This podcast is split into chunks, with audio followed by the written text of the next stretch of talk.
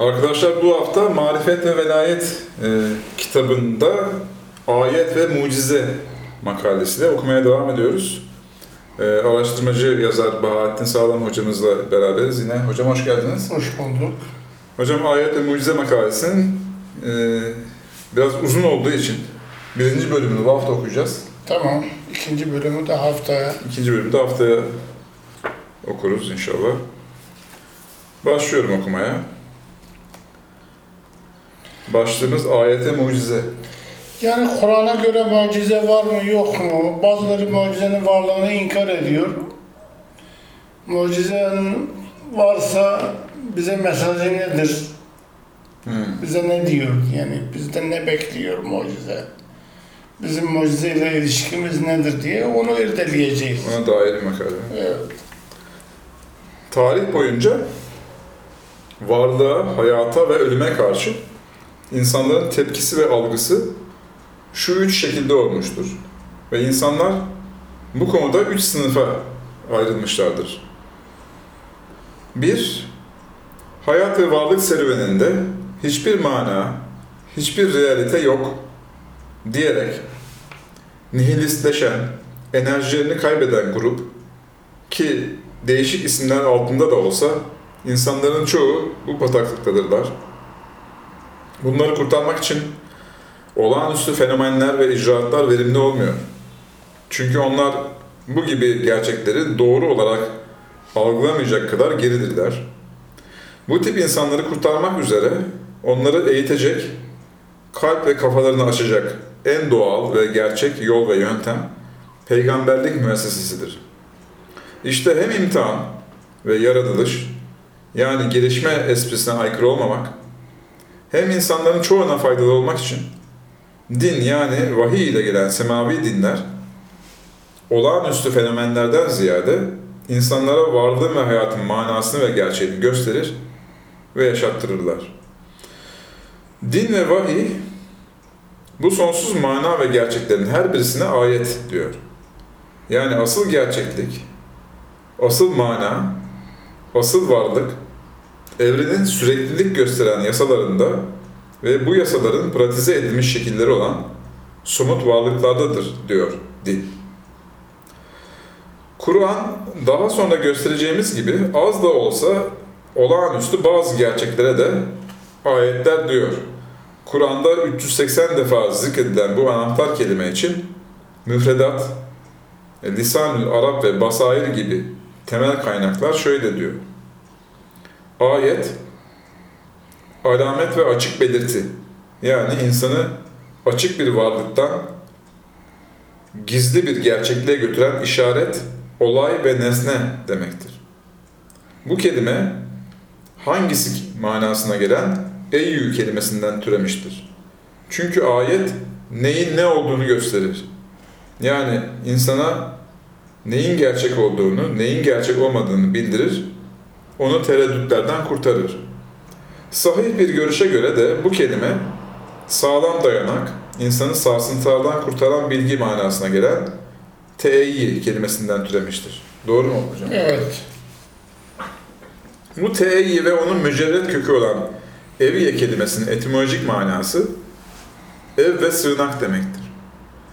Çünkü gerçeklik ve gerçekliğin delili olan ayet, insanı dağılmaktan, dağıtmaktan, üzüntü ve bunalım gibi insan enerjisini israf eden şeylerden kurtarır.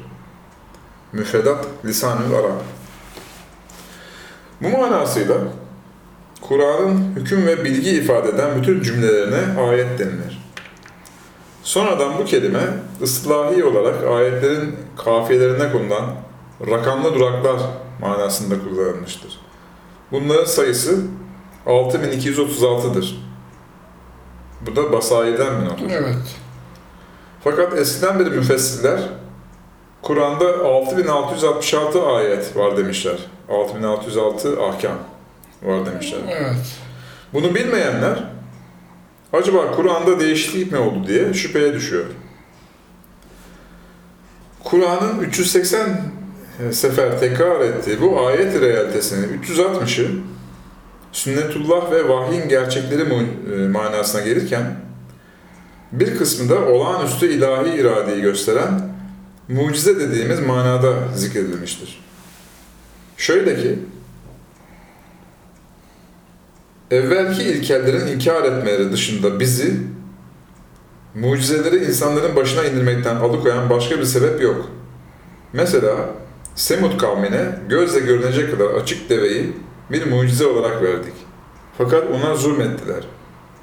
Bununla beraber eğer fayda verecekse biz mucizeleri ancak korkutmak yani doğru yola getirmek için indiririz. İsra suresi 59. ayet. Kur'an'ın eğitim planında korkutmak ve batırmak yoktur. Uyarı ve kurtarmak vardır. Ancak ilkel insan uyarıdan anlamaz. Onu uyarmak için tek çare korkutmaktır. İşte bu gerçeklik için ilkellere yönelik olan bu ayet, uyarmak yerine korkutmak kavramını kullanmıştır. Ragib el-İsvehani bu ayetteki ayat kelimesinden maksat, ilkel kavimlerin başlarına gelen ve Allah'ın bilinçli müdahalesini gösteren belalardır diyor. Bu ayetten İslam ümmetine düşen hisse ise şudur. Kur'an'da genellikle Semud ve Firavun kelimelerinin bir arada ifade edilişlerinden ve bu kısa kıssanın birinci derecede Kur'an'a bakmasından anlaşılıyor ki Firavun Batı kültürünü ve medeniyetini temsil ediyor. Semud Doğu kültürünü ve medeniyetini temsil ediyor. Evet, Salih'in devesinden daha fazla verimli olan Kur'an, gözle görünen harika bir mucize olarak Doğu milletlerine verilmiştir. Fakat insanlarımız deve gibi bereketli olan bu Kur'an'a zulmediyorlar. Bazıları da onu alet ederek zulmediyor. Yani dengesiz gidiyor. Nakate kelimesi doğru mu hocam okuyorum? Evet, deve demek. Kelimesi 551 ediyor. Bu ise 19'un 29 katıdır. Kur'an'ın gözle görünen 29 harfle yazılmış ve gözle görünen 19'lu tevafuklarını hatırlatıyor. Nitekim 19 meselesinde bazıları Kur'an'a zulmetti. Bazıları ise tevafukları kullanarak zulmettiler. Yani dengesiz gittiler. İkiye geçiyorum. İkinci sınıf, değil mi? Evet. İnsanların birinci sınıfını okuduk. Evet. Şimdi ikinci sınıf, ikinci grup insan. Varlığa, hayata ve ölüme karşı tepki gösteren ikinci grup insanlar azgınlardır. Bunlar maddeye, somut hayata, maddi lezzetlere o kadar çok dalıyorlar ki hayatın bütün gerçekliği, gerçekliği sadece bunlardır diyorlar. Dengesiz gidip zulmediyorlar, azıyorlar, tabiatı, kendilerini ve sosyal hayatı zehirliyorlar. Bunlar akıllarını ve kalplerini kaybettiklerinden binlerce bilgi ve bilimsel veri bunları alışkanlıklarından alıkoyamaz. Bunlar ancak somut mucizelerden ve somut ilahi azaplardan anlarlar. Bu iki grup insana karşı e, Kur'an'ın gösterdiği mucizevi ayetler. Bu birinci ve ikinci grubu Evet. içine alıyor değil mi hocam? Evet, evet. Sonra üçüncü grup gelecek buna. Müslüman, müminlerle münafıklar. Hmm, evet. Kur'an'ın gösterdiği mucizevi ayetler. Birinci ayet okuyorum. Meryem, Ey Rabbim, insan eli bana dokunmadığı halde nereden ve nasıl benim çocuğum olur dedi. Cevaben melek dedi ki, Allah bu şekilde meşiyetiyle istediğini yaratandır. Bir işin olmasını karşılaştırdığında, kararlaştırdığında özür dilerim, sadece ol der, o şey oluverir. Ali İmran suresi 47. ayet. Yani Hz. İsa bir boyutuyla Meryem'in oğludur. İnsan oğludur. Meşiyet-i ilahi kanununun bir meyvesidir. Fakat başka bir boyutuyla babasız yaratılmış. Adeta bütün varlık aleminin entegre olup onu istemesiyle, yani Allah'ın olağanüstü iradesinin emriyle doğmuş canlı bir mucizedir. Allah ona kitabı, yasayı ve hikmeti, özel bir anlayışı, yani Tevrat ve İncil'i öğretir. Ve o İsa, Ben İsrail'e yani gelişmişlere, ilkellere değil, bir elçi olarak gelir. Mesajı şudur. Ben size Rabbinizden bir ayet, yani mucize ile geldim. Ben çamurdan kuş şeklini yaparım. İçine üfler. Allah'ın izniyle kuş olur. Körü ve cüzamlıları iyileştirir. Allah'ın izniyle ölüleri diriltirim. Ve sizin evlerinizde ne yediğinizi ve ne stok ettiğinizi size bildiririm. İşte hem yasal hem olağanüstü olan bu orta yolda sizin için ayet, belge var. Eğer inanmak isterseniz. Ali İmran Suresi 48. ve 49. ayetler. Çamur yasayı, üfleme mucizeyi, tedavi etmek yasayı, ölüleri diriltmek mucizeyi, yemek yasayı, görünmeyeni bilmek mucizeyi gösterir. Bu da açıklaması değil mi hocam? Şey? Evet. Yani Evet. ayetin bize vurgusu hem mucize hem yasa ikisi beraber Değil mi? Bunu nasıl dengelemek. İkisi hem İsa hem Musa. Evet hocam. Hem Musa ile İsa'nın dengelenmesi. Evet. Bir yandan Tevrat'ı ve yasayı tasdik ve uygulamak için geldim. Bir yandan da şeriatın bazı şekli durumlarını kaldırmak için geldim. Bunu Rabbimin geliştirici ve eğitici buyruğuna dayanarak yaptığıma da dair, yaptığıma dair size bir belge, ayet de getirdim. Artık Allah'ın bu iki boyutlu sisteminin sizi selekte etmesinden korkun. Selektör olmaktan kurtuluş için bana itaat edin. 3. sure 50. ayet. Ali İmran suresi. Ali İmran değil mi? 50-51 devam ediyor böyle. 51 Evet. devam ediyorum. Allah benim de sizin de Rabbinizdir. Beni mucizevi olarak sizi yasal olarak yaratmıştır. İşte bu çerçevede ona kul olun. Orta yol. Yani sırat-ı müstakim budur. Yine Ali İmran suresi 51. ayet. Yoksa insan ya materyalist olur veya dini değerlerini kaybeden bir spiritüalist olur. İkisi de dengesizlik ve zulümdür. İkinci ayet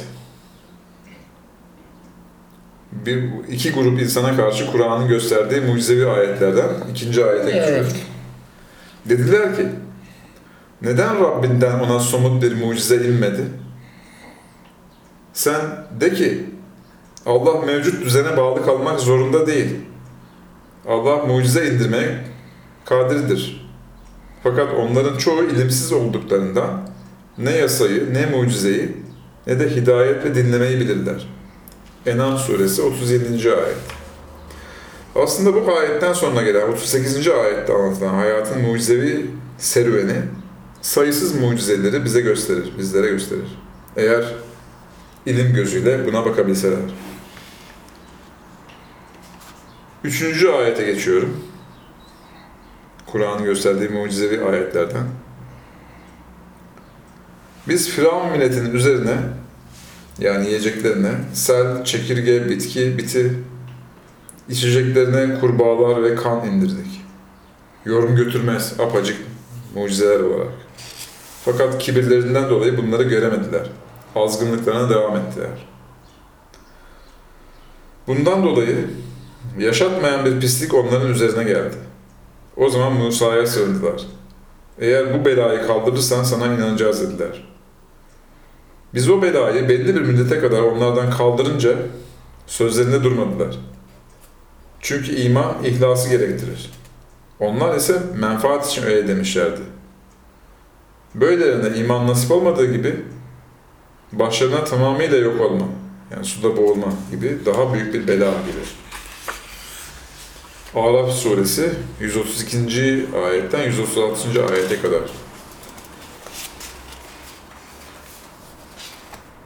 Bu tedrici yani imtihan sırrına aykırı olmayacak musibetler genellikle her çağda gerçekleşiyorlar. Yani ayetteki bilgi evrensel bir yasayı gösteriyor. Sadece tarihi bilgi vermiyor. Mucizevi ayetlerden dördüncüsüne geçiyorum. Dördüncü ayet. İnkarcılar diyorlar. Neden onun Rabbinden bir ayet, mucize ona inmedi? Sen de ki, benim yani dinin asıl görevi uyarmaktır. Bununla beraber her kavmin hak ediyorlarsa hidayeten sebep olacak bir mucize vardır. Ra'd suresi 7. ayet. Ra'd suresi 8. ve 10. ayetlerin 8'den 10'a kadar galiba değil mi hocam? 9'a kadar. Evet. İzah ettiği gibi eğer onlar yasal ve mucize, artı ve eksi, gayb ve şehadet, aşkınlık ve içkinlik, gizli ve açık, geçmiş ve gelecek, irade-i cüziye yani özgürlük ve irade-i külliye yani sonsuz düzen, insandaki korku ve umut gibi zıtların bütünlüğünü ve bu bütünlüğün nasıl sonsuz bir bilinç içerdiğini bilselerdi, böyle saçma isteklerde bulunmazlardı. Beşinci ayete geçiyorum. Diyorlar ki, neden onun Rabbinden, onun üzerine somut bir ayet, mucize indirilmedi? Sen de ki, mucize gaybi bir gerçektir. Gayb tamamıyla Allah'ın elindedir. Bekleyin, ben de sizinle beraber bekleyenlerdenim. Yunus suresi 20. ayet. Demek Allah isterse mucize yaratır. O kendi koyduğu kanunlara bağlı kalmak zorunda değildir. Fakat o mucizeleri ancak istediği zaman ve şu aralıkta gösterir. Bir, kainatın diyalektik dengesine aykırı olmadan. iki imtihan sırrına zıt olmadan. Üç, ve Allah'ın iradesini, kasıt ve bilincini gösterecekse mucizeleri o zaman gösteriyor. Evet. Bu temel hikmetler şu üç ayette şöyle açıkça bildiriliyor. İnsanlar bir tek ümmet idi, bir tek sınıf idi. Semavi dinler geldi, ihtilaf, çeşitlilik ve gelişme gerçekleşti. Eğer Allah'ın bu gibi hikmetler için verdiği bekleme sözü olmasaydı, işleri bitirilir, hak ettikleri mükafat ve mücazat gerçekleşirdi. Var güçleriyle yemin ettiler. Eğer kendilerine bir ayet, mucize gelse ona kesinlikle inanacaklar diye. Sen de ki, mucizeler gaybidir, imtihan için gelirler. Nereden bilirsiniz? O mucizeler gelse de siz inanmayacaksınız. Yunus suresi 19. ayet ve Enam suresi 109. ayetler. Dediler ki, neden bir melek, metafizik gaybi bir varlık, somut olarak ona inmedi? Bunlar bilmiyorlar. Eğer biz somut olarak melek indirseydik, iş bitirilirdi. İmtihan için onlara mühlet verilmezdi. Demek imtihan sırrı çerçevesinde Allah dilemeden onlar melekleri görse de, ölüler onlarla konuşsa da, bütün her şeyi önlerine getirsek de onlar inanacak değildir. Fakat onlar Allah'ın bu gibi sonsuz hikmetlerini bilmeyecek kadar cahil ve ilkeldirler. Enam suresi 111. ayet. Bütün bu ayetlerden anlaşılan şudur. Kafir ve müşriklerin dengesiz ve hikmetsiz bir çerçevede mucize istemeleri ne kadar batıl ve haksız ise materyalistlerin ve materyalist bir kısım dindarların kökten mucizeyi inkar etmeleri aynen o kadar cahilcedir. Bu tarz düşünceler Allah'ın aşkınlığına aykırı olduğu gibi peygamberlik müessesesine ve o müesseseyi kuran ilahi hikmete de ters düşer. İleriki sayfalarda bu konuda bir kısım mukayeseler yapacağız. Mesela Furkan suresi ayet 7 ve 8'de geçtiği üzere müşriklerin peygamber algıları ne kadar ilkel ve yanlış ve gerçek dışı ise bu dindarların peygamberleri, peygamberi ve Allah'ı determinizme ve maddeye mahkum bilmeleri, onlara yetkinlik ve kutsallık vermemeleri o kadar yanlış ve çağdaş bir ilkelliktir. Şöyle ki, müşrikler dediler, bu nasıl peygamber? Yemek yiyor, çarşılarda alışveriş yapıyor. Neden somut olarak bir melek ona gelip onunla beraber mesaj vermiyor? Veya neden ona gökten bir hazine indirilmiyor? Ondan besleneceği bir bahçesi olup hiçbir şeye muhtaç olmayan bir peygamber olamıyor. Evet bir kısım tuhaf halleri var. Fakat bunlar ona öğretilmiş büyüden başka bir şey değildir. Furkan suresi 7. ve 8. ayetler. Yanında bir melek gelse herkes inanır değil mi hocam? E, O zaman imtihan biter. İmtihan biter değil mi? Melek kanatlı böyle geziyor falan. Demek varlıkta yüzde yüz olağanüstü şeyler olamayacağı gibi her şeyin determine katı maddi kurallar çerçevesinde olması zorunludur demek de gerçek değildir. Çünkü ifrat ve tefrit fıtratta yoktur. Fıtrat ve varlık iki diyalektik kanatlarıyla sonsuz uzayda her zaman uçan bir Tayr-ı Hümayun'dur. Tayr-ı Hümayun nedir hocam? Padişah kuşu. Padişah kuşu.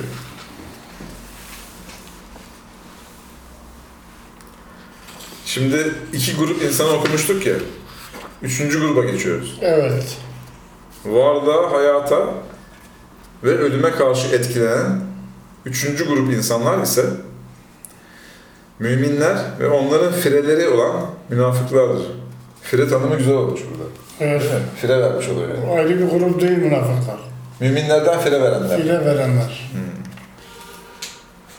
Bunların imtihanı, gelişme ve kaybetme riski diğer iki gruptan daha fazladır.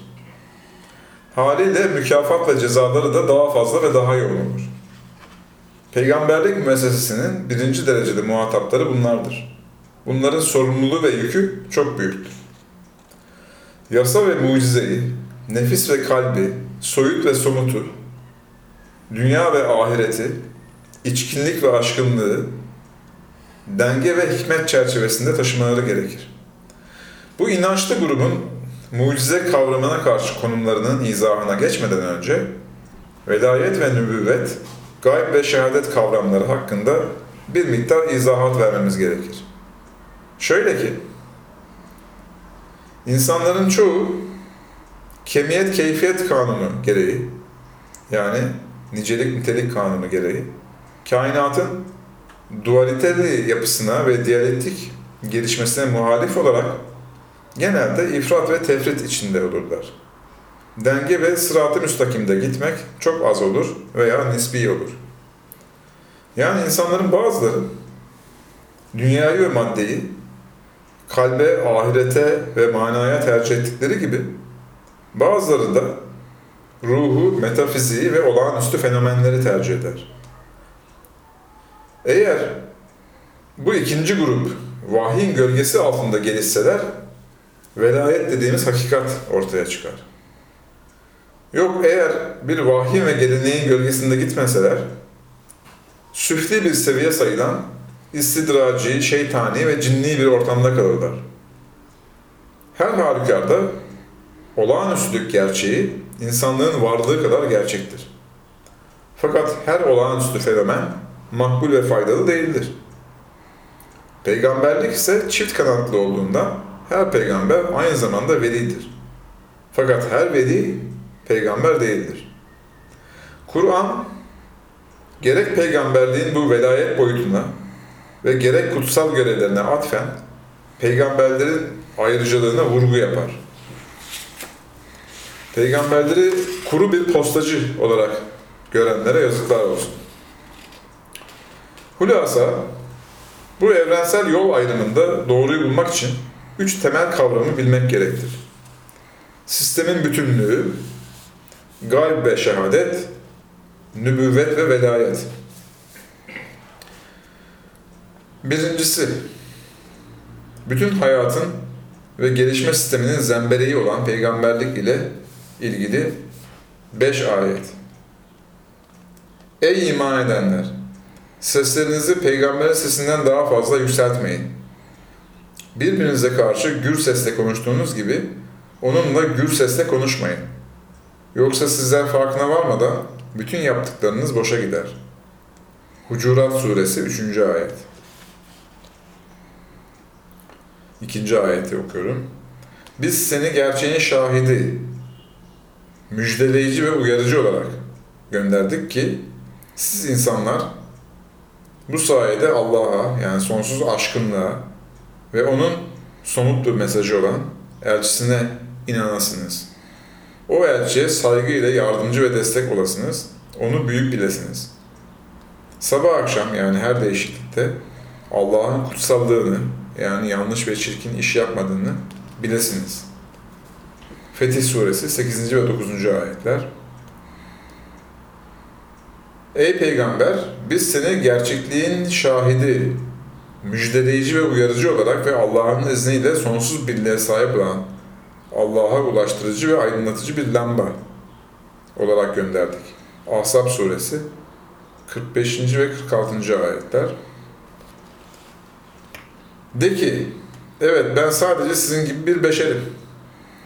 Fakat sizden farklı olarak bütün evrene birlik ve bilinç içinde egemen yani ibadete sadece kendisi müstahak olan ilahınızın bir olduğu gerçeği bana vahiy ile bildiriliyor.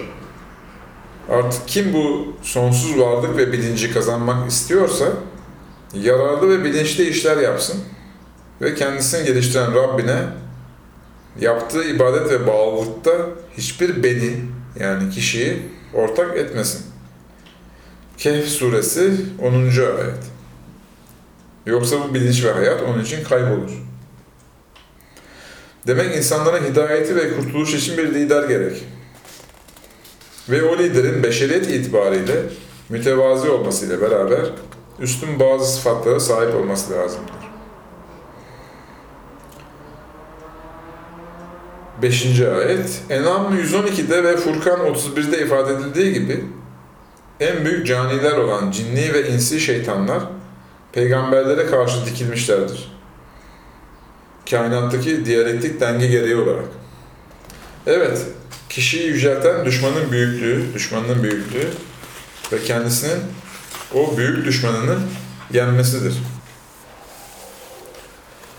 Evet, Mehdi'yi büyük yapan Deccal'ın şeytani gücüdür.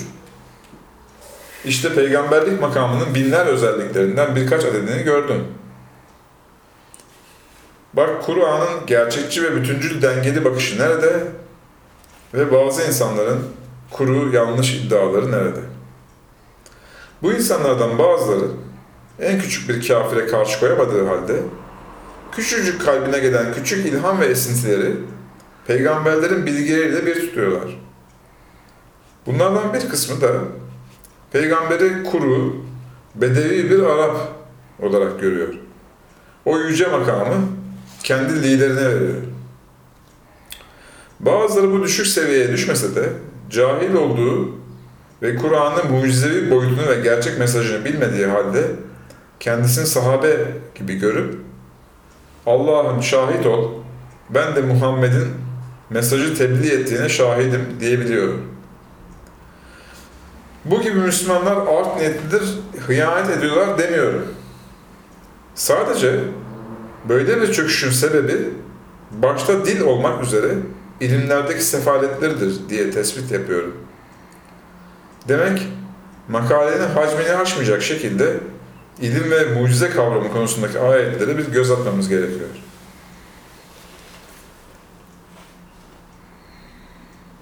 Şimdi sistemin bütünlüğü gayb ve şehadet, nübüvvet ve velayet demektir. Değil mi hocam? Evet. Üç temel kavram. İkincisine geldi. Birincisini okuduk, ikincisini okuyoruz. Gayb ve şehadet. Bu konuda şu sekiz hakikati dikkatle incelememiz ve anlamamız gerekir. Şöyle ki,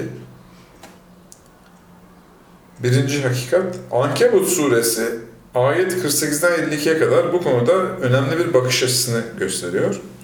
Şöyle ki, sen bu Kur'an'dan önce hiçbir kitap ya da ilim okumuş değildin ve elinle hiç kitap yazmış değildin. Böyle olsaydı varlığı batıl yani anlamsız ve absürt görenler şüpheye düşebilirlerdi. Fakat o Kur'an ayetleri ilim sahiplerinin gönlünde açık belgeler olarak yansıyorlar. Ve ancak zalimler yani dengesizler ayetlerimizi gökten kökten inkar ederler. Dediler ki neden onun Rabbinden ayetler, somut mucizeler ona inmedi? Sen de ki mucizeler Allah'ın katıyla ifade edilen gayb alemine aittirler. Benim görevim sadece bana gelen vahiylerle uyarmaktır. Mucize ve metafiziğin ispatı olarak sana indirdiğimiz ve kendilerine okunan bu soyut kitap onlar için yeterli değil mi? Çünkü bu kitapta rahmet ve başarı var. Varlığın gerçekliğine inanan bir toplum için yeteri kadar mesaj, zikra var. De ki, benimle sizin aramızda şahit ve ispat belgesi olarak Allah yeter. Çünkü fizik ve metafizik alemleri, yani semavat ve arzı, tam bilen sadece O'dur.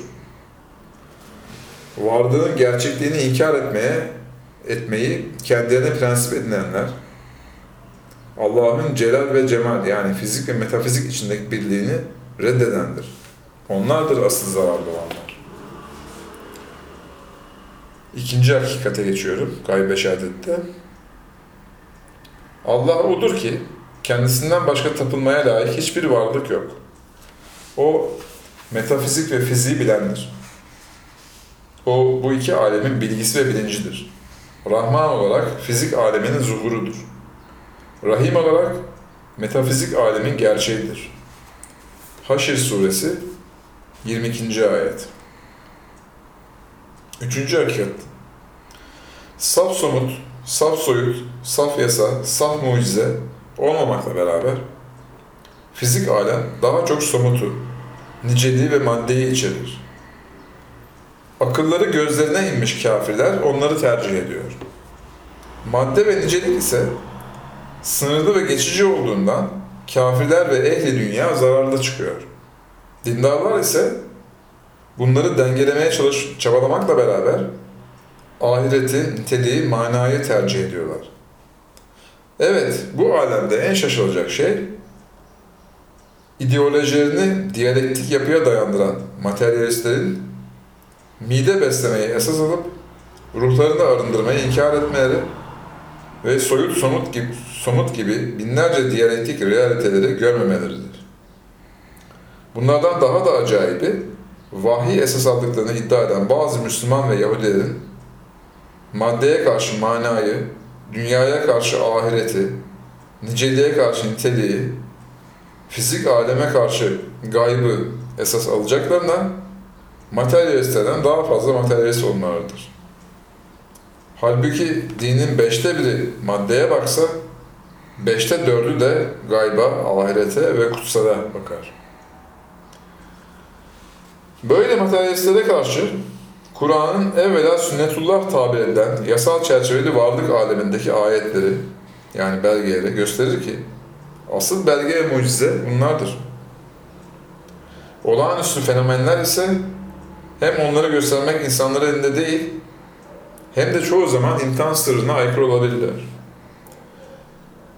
Veya yok rivayet zayıftır, yok yanıldı, yok büyüdü, yok halüsinasyon gördü gibi bahaneler bulunabilir. Şimdi burada bu varlık aleminde özellikle canlılar dünyasında var olan yüze yakın daimi ve evrensel ayetlerden beşini görmeye çalışalım ki imanın gücüyle dengeli bir bakışa sahip olalım.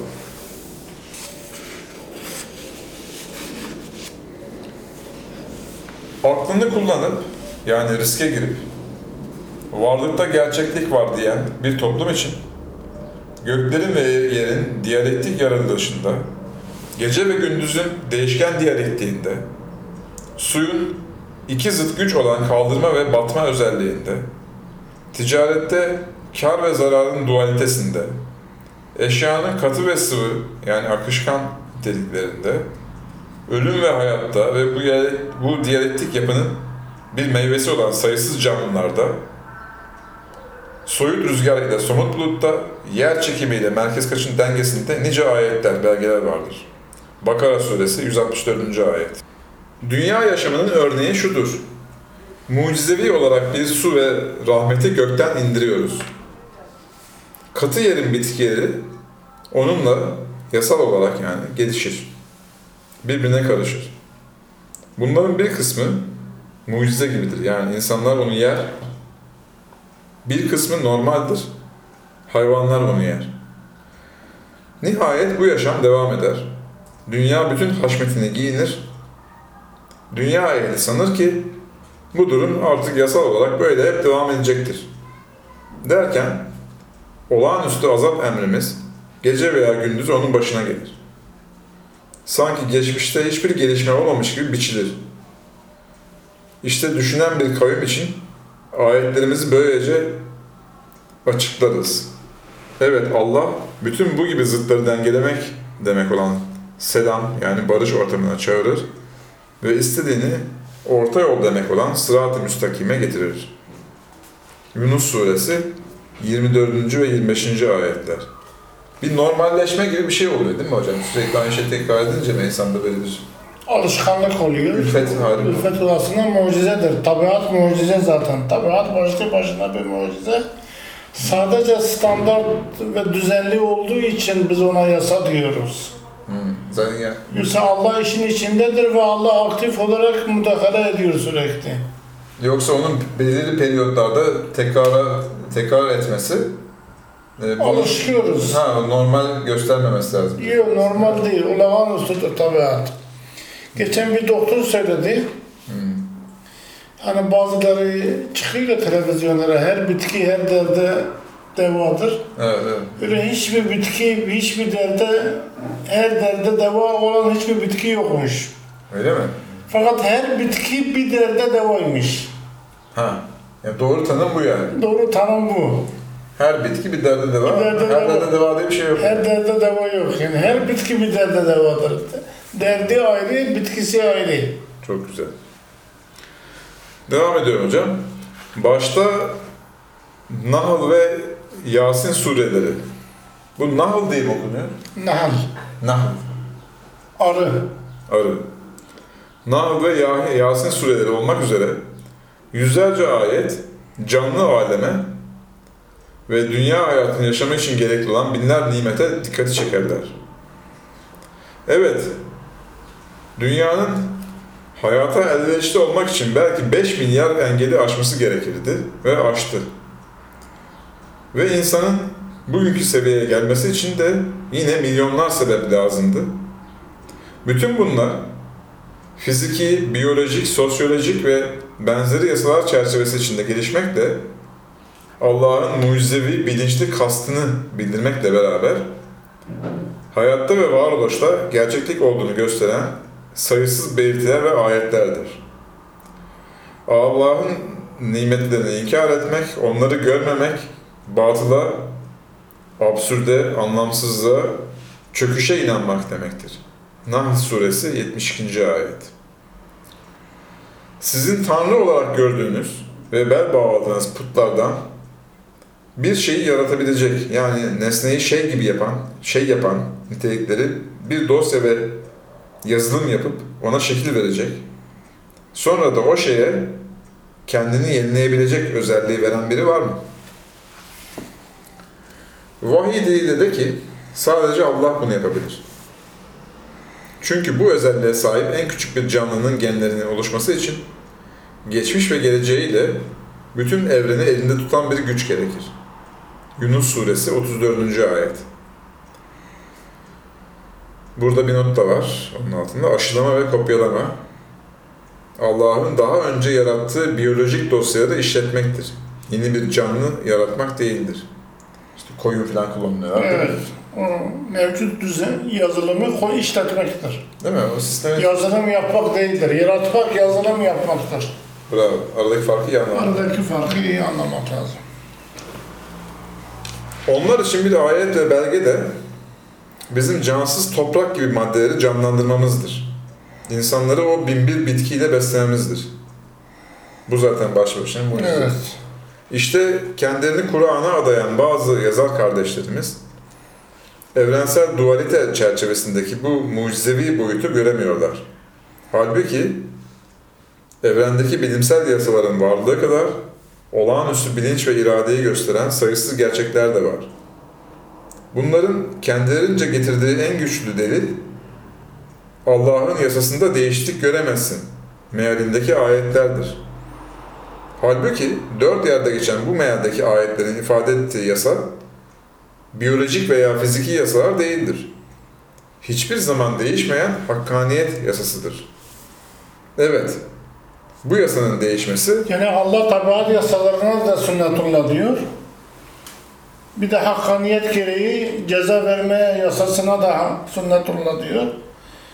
Sünnetullah'ta değişiklik göremesin diyen yerlerde bu hakkaniyet yasası geçiyor. Hmm. Dolayısıyla tabiat yasalarında değişiklik göremezsin değil. Allah şehittir, işin içindedir.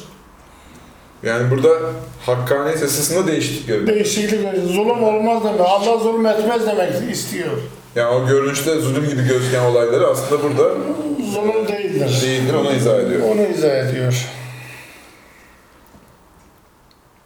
Evet, bu yasanın değişmesi zulüm ve çirkinlik, çirkinliktir ki Allah böyle bir şeyden münezzehtir. Hakkaniyet yasasının değişmesi Zulüm ve zulüm çirkinlik. çirkinliktir.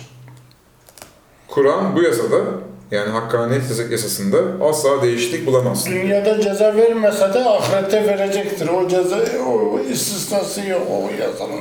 İşte kafası bu dünyada takılı kalanlar olmuş. Şey. Maalesef. Ahiretle dünya bir bütündür halbuki. Yani o bütünü görmek gerekiyor değil mi? Bu dört ayetten ikisi Fetih suresi 23. ayet ve İsra suresi 77. ayet şu yasayı ifade eder. Kendilerine gelen peygamberi öldüren bir millet ondan sonra asla yaşayamazlar. Bu Allah'ın hakkaniyet yasasıdır. Asla değişmez. Ahzab suresi 62. ayetin ifade ettiği hakkaniyet yasası ise şudur. Münafıklık yapan, iki yüzlü davranan, sahtekarca yaşayan bir kavmin başına mutlaka büyük bir bela gelir. Bunun hiç istisnası yok. Hile ve kibre karşı verilen ceza, yani hakkaniyet yasası, onların asıl isteği yeryüzünde büyük olmak ve bu uğurda kötü işleri planlamaktır. Halbuki bu iki silah daima geri teper. Evet bunlar geçmiş ilkellerin başına gelen ilahi azap yasasının gerçekleşmesinden başka bir şey beklemiyorlar. Allah'ın yasası ise başka bir yasayla ne takas edilir ne de başka şekle dönüşür. Fatır suresi 43. ayet. Ayet 44'te ise hiçbir şey Allah'tan kaçıp onu aciz bırakamaz. Çünkü Allah sonsuz ilim ve güç sahibidir denilir. Kur'an'da bizim kullandığımız mucize kelimesi geçmez. Onun yerine ayet kelimesi geçer. Bununla beraber Allah'ı aciz bırakacak değilsiniz ifadesi 5-6 yerde geçiyor. Bizim kullandığımız mucize kelimesi dine, gerçekliğe karşı gelenlerin o ayet ve mucizeye karşı aciz kaldığı olağanüstü fenomen demektir ki Hz. Muhammed'in en büyük ve gözle görünen mucizesi Kur'an'dır. Diğer mucizeler ise ya sahabelere bir ikram ve takviyeydi veya bazı ciddi fitneleri bertaraf edecek bir ikramdı. Veya hak ettiği halde inanmakta zorlanan insanlara bir destek ve rahmet idi. Fakat bütün bunlar imtihan sırrına aykırı olmamak için geçici ve mevzi kalıyordu. Ayrıca inanmak istemeyen müşrikler bu olağanüstü ilahi ikramlara büyü diyorlardı. Çünkü Allah'ı gereği gibi bilmiyorlardı. Sürekli bir bahane üretmişler değil mi? Evet, uydurulabilir. Büyü Hala dersin. da var yani değil mi? Mucize gelse de büyü dersin, geçersin, inanamazsın yine. İnanmazsın. Yani işine gelmeyince gibi Yok, yorumlayabilir. yoruma bağlı. Evet. Bu tarz olağanüstülükler, bu gibi hikmetler için Kur'an'ın metnine de girmediler. Meleklerin inmesi hariç. Bu da yine çoğunlukla gaybi kalıyordu. Çünkü herkes melekleri göremiyordu. Görenler de geçici olarak görüyordu. Görenler oluyor muymuş hocam? Olmuş rivayette var. Hmm, ilginç. Bedir Savaşı'nda bir de Uhud Savaşı'nda melekler yardıma geldi. Hem bir atlar, develerin üstünde bir şeyler var değil mi? Evet, o rivayetler var. Çünkü makbul dini mucizenin en birinci özelliği akla kapı açıp iradeyi, tercih serbestisini insanın elinden almamaktır. Yani mucize insanı ilzam eder fakat iman etmeye zorlamaz. Bu iyi bir tanım olmuş. Evet, İnsanı ilzam eder fakat iman etmeye zorlamaz. Çünkü zorlamak imtihan, yaratılış ve müphemiyetteki asıl maksat olan gelişme sırrına aykırı olur.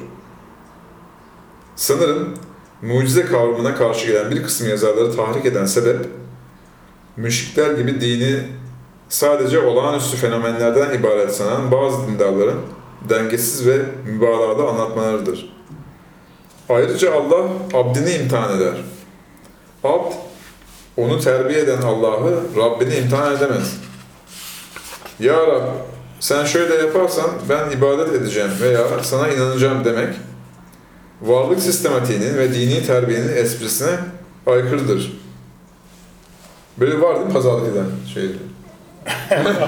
var değil mi? Var. Bu konuda Matta İncil'ine yazdığım tefsire bakabilirsiniz. Ayrıca mucize ve gaybın açılmasının tasarrufu sadece Allah'ın rububiyetinin elindedir. Bunlar imtihan sırrına, kulluk ve gelişme esprisine asla aykırı olacak nispette ve seviyede ve insanın nefsinin oyuncağı olacak boyutta olmazlar.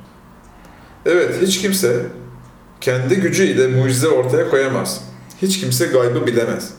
Fakat Allah hikmeti çerçevesinde mucizeyi ikram ve ihsan ederse peygamberlere vahyi yani bilgiyi verdiği gibi gaybı bildirirse bu dinin ve rububiyetin yani terbiyeciliğinin bir gereği olur. Dine aykırı değildir. Değil mi? Maalesef dine aykırıdır diye gaybi kimse bilemez, peygamber de bilemez diyor. Halbuki Kur'an'da gaybi biz peygamberlere açıyoruz diye ayet var. Değil mi? Ee, onun görevi o yani, misyonu o. Doğru. Yoksa işin sonsuzluğuna da gölge düşer değil mi hocam? Evet, Hocam çok teşekkür ederiz. ben teşekkür ederim. Arkadaşlar bu hafta ayet ve mucize makalesinin birinci bölümünü okuduk. Ee, kalan bölümünü de önümüzdeki hafta okuyarak e, ayet ve mucize makalesini bitireceğiz. İzlediğiniz için teşekkür ederiz. Görüşmek üzere.